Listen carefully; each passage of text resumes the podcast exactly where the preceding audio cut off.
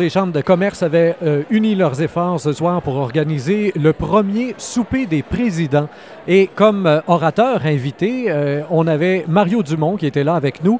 Je l'ai avec moi afin de faire un retour un peu sur ces différentes interventions. Alors, Monsieur Dumont, bonsoir. Bonsoir. Monsieur Dumont, vous avez lancé, pour moi, c'est ce qui m'a frappé le plus ce soir. Vous avez lancé un cri du cœur pour l'entrepreneurship en présentant ça comme étant une des grandes, euh, une des grandes trouvailles et un des grands fruits finalement de la révolution tranquille, mais un fruit qui est en train de se perdre tranquillement, euh, au contraire de tous les autres euh, beaux projets qu'on a eus au moment de la révolution tranquille. Ben, moi, c'est une de mes inquiétudes. C'est un thème que je suis euh, depuis longtemps. Et d'ailleurs, euh, je, salue toujours le travail de la Fondation de l'entrepreneurship. C'est la seule organisation au Québec euh, qui, prend la peine de faire des statistiques là-dessus, qui interroge les jeunes, qui les sonde, d'avoir des sondages scientifiques pour constater malheureusement, bravo de le faire l'exercice, et moins bravo à la société québécoise pour les résultats.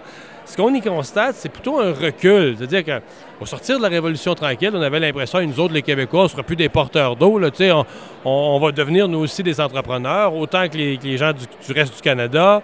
Euh, et c'est malheureusement un point à l'heure actuelle, on est en recul. Donc autant sur la proportion de la population qui est vraiment propriétaire d'une entreprise, mais même sur, quand on sonde, le désir de le devenir un jour chez les plus jeunes. Alors, qu'est-ce qui s'est passé? Est-ce qu'on a dévalorisé l'entrepreneurship? Est-ce qu'on a oublié de le valoriser? Est-ce qu'on a présenté les, entrepreneurs, comme des, des pollueurs, des ci, des ça, des fraudeurs, toutes les, à partir de quelques exemples, on a noirci l'entrepreneurship. Je ne sais pas, peut-être un ensemble de raisons, mais il me paraît qu'il y a là, d'abord, pour toute la société québécoise, une préoccupation et pour des organisations comme les chambres de commerce, un défi de redonner euh, un souffle au goût de devenir entrepreneur ceux qui analysent euh, les générations, regardent la génération Y arriver, vous en avez parlé un peu ce soir aussi, cette génération qui justement veut travailler moins d'heures, veut prendre le temps de vivre, et etc. Euh, souvent, on dit que ça vient, entre autres, justement du regard qu'ils ont eu sur leurs parents en voyant leurs parents se brûler au travail, souvent après ça, soit pour perdre son emploi ou alors pour euh, juste se brûler au travail et perdre sa famille parce qu'il y a eu le divorce ou quoi que ce soit. Est-ce que ça peut aussi faire partie des facteurs finalement qui influencent la la jeunesse d'aujourd'hui dans son désir de non-entrepreneurship, justement? Ça se peut. En même temps, je serais tenté de dire, si ça fait partie du problème, il faut que ça fasse partie de la solution.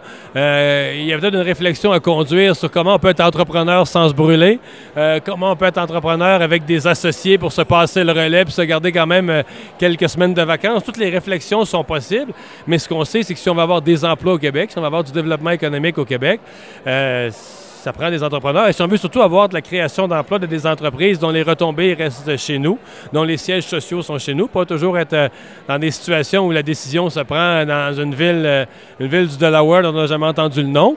Euh, ben, quelque part, il faut avoir des entrepreneurs de chez nous qui prennent les choses en main. Vont-ils le faire différemment, la nouvelle génération, pour ne pas se brûler ou s'occuper de leur famille? C'est peut-être même souhaitable, mais il faut qu'ils le fassent. Vous avez parlé aussi de l'importance pour les chambres de commerce de savoir outiller leurs membres. S'il y a un rôle important, vous êtes revenu là-dessus deux ou trois fois sur euh, ces nouvelles clientèles potentielles. Quand on, le regarde, quand on regarde le marché à venir, vous avez parlé entre autres de cette nouvelle génération de personnes âgées qui ne sont plus des personnes âgées ou encore qui ne veulent pas l'être. Et ça représente là un créneau d'affaires très important. Mais j'ai fait sourire les gens en disant on n'aurait pas imaginé ça de nos, grands-parents, des gens comme moi. nos grands-parents qui arrivaient à 65, 70 ans, on les voyait comme des gens âgés. Aujourd'hui, les gens de 65, 70 ans, tu peux encore leur vendre des ski alpins.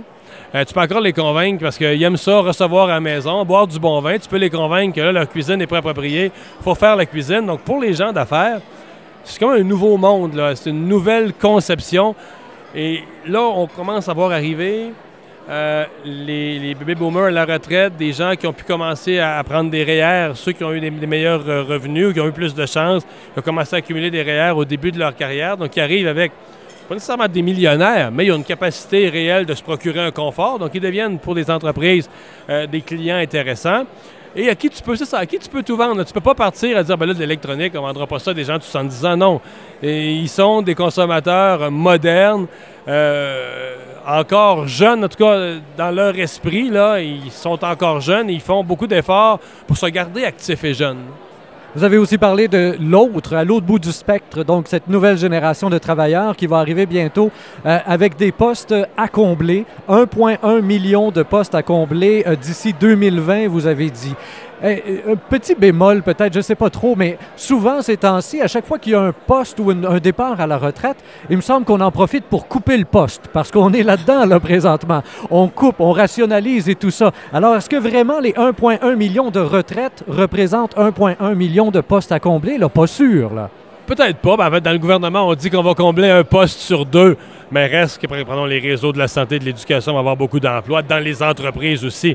Les prises de retraite, c'est que tu libères un vrai poste. Donc, euh, je donne l'exemple des gens qui sont un couple de jeunes où les deux sortent des études et si les deux ont la chance de se trouver rapidement un poste, pour les entreprises, tu te, retrouves avec, tu te retrouves avec un couple qui était il y a trois ans, mettons, c'était deux étudiants qui, qui couchaient, là, c'est un divan-lit qui est l'ancien divan de leur matante et qui tout à coup, en quelques années, ils rentrent deux bons revenus dans la maison, ils sont tous les deux d'un emploi à temps plein, et s'ils rentrent au magasin de meubles, ils deviennent de bons clients. C'est euh, parce que souvent on voit le vieillissement de la population comme juste des points négatifs. C'est vrai qu'il y a des défis, c'est vrai qu'il y a, je dirais, par exemple pour les finances publiques, des besoins de santé, il y a des dépenses pour le gouvernement, il y a, des points qu'il faut apprendre à gérer. Il y a des nouvelles opportunités d'affaires aussi qu'il faut intégrer, qu'il faut mettre dans la balance. Mais il faut les connaître, les X et les Y. Hein? Parce qu'un des défis des entreprises du Québec, c'est la présence sur Internet, la vente en ligne. Euh, si nos entreprises québécoises ne rattrapent pas le retard pour être en ligne, rendre leurs produits disponibles en ligne, on se retrouve vite avec des gens qui, plutôt d'acheter dans leur région, euh, vont aller acheter l'autre bout du monde sans même s'en rendre compte, sans même y penser. Les opposants gagnent-ils toujours? C'est revenu aussi régulièrement ce soir dans votre bouche, que ce soit au cours de la conférence ou encore pendant les questions du public à la fin. On sent une lassitude chez vous à voir les manifestants dans la rue. Euh, on sent aussi euh, un certain cynisme face à tout ça, en ayant l'impression que tous les projets sont systématiquement bloqués. Entre autres, et les exemples les plus probants que vous avez apportés, c'est les projets qui tournent autour des hydrocarbures principalement ou des mines. Euh, de l'autre côté, j'ai souvent moi-même fait des entrevues avec les opposants en question qui eux ont l'impression de ne jamais être entendus euh, par le gouvernement. Euh, alors, les deux bouts du spectre ne se sentent ni écoutés et on a tout le temps peur de s'en faire passer une petite vite d'un bord comme de l'autre. Là. Où trouver une espèce de juste milieu là-dedans? Là? la seule chose, c'est que présentement, au Québec, il faut quand même regarder le résultat. Tous les projets d'hydrocarbures à l'heure actuelle sont soit bloqués, soit sur une voie d'évitement, soit dans bien des cas complètement abandonnés. Et moi, mon point, je, ne pense pas euh, qu'il faille nécessairement tout faire, tous les projets d'oléoduc, de ports pétroliers, de transport par bateau du pétrole, euh, de gaz de schiste je pense pas qu'on va tout faire ça ou qu'il faut tout faire ça. ça se peut qu'en faisant une analyse euh, économique, environnementale, pleine et entière, qu'on arrive à certains projets à dire non, ça, là, le, coût, les problèmes ou les, les, torts ou les risques sont supérieurs aux bénéfices, on ne touche pas à ça. Alors, mon impression à l'heure actuelle, c'est qu'au Québec, malheureusement, il n'est plus possible d'en réaliser aucun. C'est-à-dire que si on remonte les, cinq dernières années, à peu près tout ce qu'il y a eu de projets, de grands projets dans ce genre-là, a fait face à de, vives oppositions suffisantes pour arrêter le gouvernement. Tout ça pendant qu'on est quand même une province qui glisse vers le dernier rang de la province la plus pauvre au Canada. Ça, ça m'inquiète. Est-ce que dans tout ça, euh, vous disiez, je souhaiterais voir le plan de communication de Greenpeace, euh, si on le compare avec celui de TransCanada. Euh, est-ce que vous pensez que dans un plan de communication de Greenpeace, on a aussi des aspects comme payer des gens pour les amener à émettre des opinions sur la place publique, mobiliser comme ça des scientifiques en les payant pour dire des faussetés ni plus ni moins sur la place publique, ce qui était dans le plan de communication de TransCanada? Euh, honnêtement, je le sais pas. Je pense pas, mais c'est pas tellement ça. C'est mon, point, ce que j'ai trouvé drôle, c'est que la, compagnie TransCanada avait un, assez mauvais plan de communication. C'est probablement pour ça que ces projets, à l'heure actuelle, sont aussi, aussi mal placés. Ah, mon gag, c'est comme, à un moment donné, il y a comme un côté euh, naïf et angélique à penser que de l'autre côté, il n'y a pas de plan de communication. Euh, par exemple, les opposants, toujours, vont se présenter dans des soirées et sortir en disant on n'a obtenu aucune réponse. Même si les scientifiques leur ont donné les chiffres détaillés, il y a une phrase qui est connue, qui est enseignée. Dites toujours que vous n'avez pas eu de réponse, on n'a pas de réponse. À mon point, c'est juste qu'il y a de la communication des deux côtés. Et, moi, je me répète, là, mais je ne pense pas que tous les projets doivent toujours se faire. Il peut y avoir de mauvais projets pour lesquels une, analyse raisonnable, complète et scientifique des coûts et des bénéfices amène à la décision de ne pas les faire. Mon inquiétude, c'est est-ce que ça se peut qu'au Québec, on soit complètement paralysé, qu'on soit plus capable de faire de grands projets de développement économique au point d'être assis sur des richesses, le, pétrole à l'île d'Anticosti, et de, dire on est, juste, est juste paralysé, on n'est plus capable, on n'est plus capable de convaincre notre population qu'il faut bouger. Vous avez terminé en nous citant M. Churchill, bien apprécié euh, de plusieurs, toujours assez comique dans ses citations. Mais M. Churchill, qui était vraiment un, fervent partisan euh, de l'économie, euh, à côté de ça, à chaque fois que j'y pense ces temps-ci que je réfléchis sur la chose, je me dis, mais l'économie a bien changé depuis le temps de Churchill. On vit aujourd'hui dans une économie d'actionnaires. Ce que le capitalisme de l'époque ne, ne prenait pas en compte, c'était pas la même façon de redistribuer les richesses. Il y a eu dernièrement, vous l'avez probablement lu, la sortie de Claude Bélan, l'ancien président du mouvement des Jardins, qui s'insurgeait un peu contre ça, de voir qu'au final, c'est pas en créant une économie d'actionnaires qu'on s'enrichit nous-mêmes. Comment, au Québec, on peut naviguer dans tout ça en essayant de recréer cette richesse dont vous parlez, que tout le monde veut, mais dans l'économie mondiale actuelle, on dirait que systématiquement, l'argent s'en va ailleurs, entre autres dans les poches des actionnaires? Bien, en fait, euh, L'inverse d'une économie d'actionnaire, c'est une économie d'entrepreneurs. Et c'est pour ça, je pense que euh, il faut, il faut favoriser l'entrepreneurship, il faut favoriser euh, dans, chacune des régions des créneaux d'excellence des entrepreneurs peuvent se démarquer et, tirer leur épingle du jeu dans ce nouveau monde. Parce que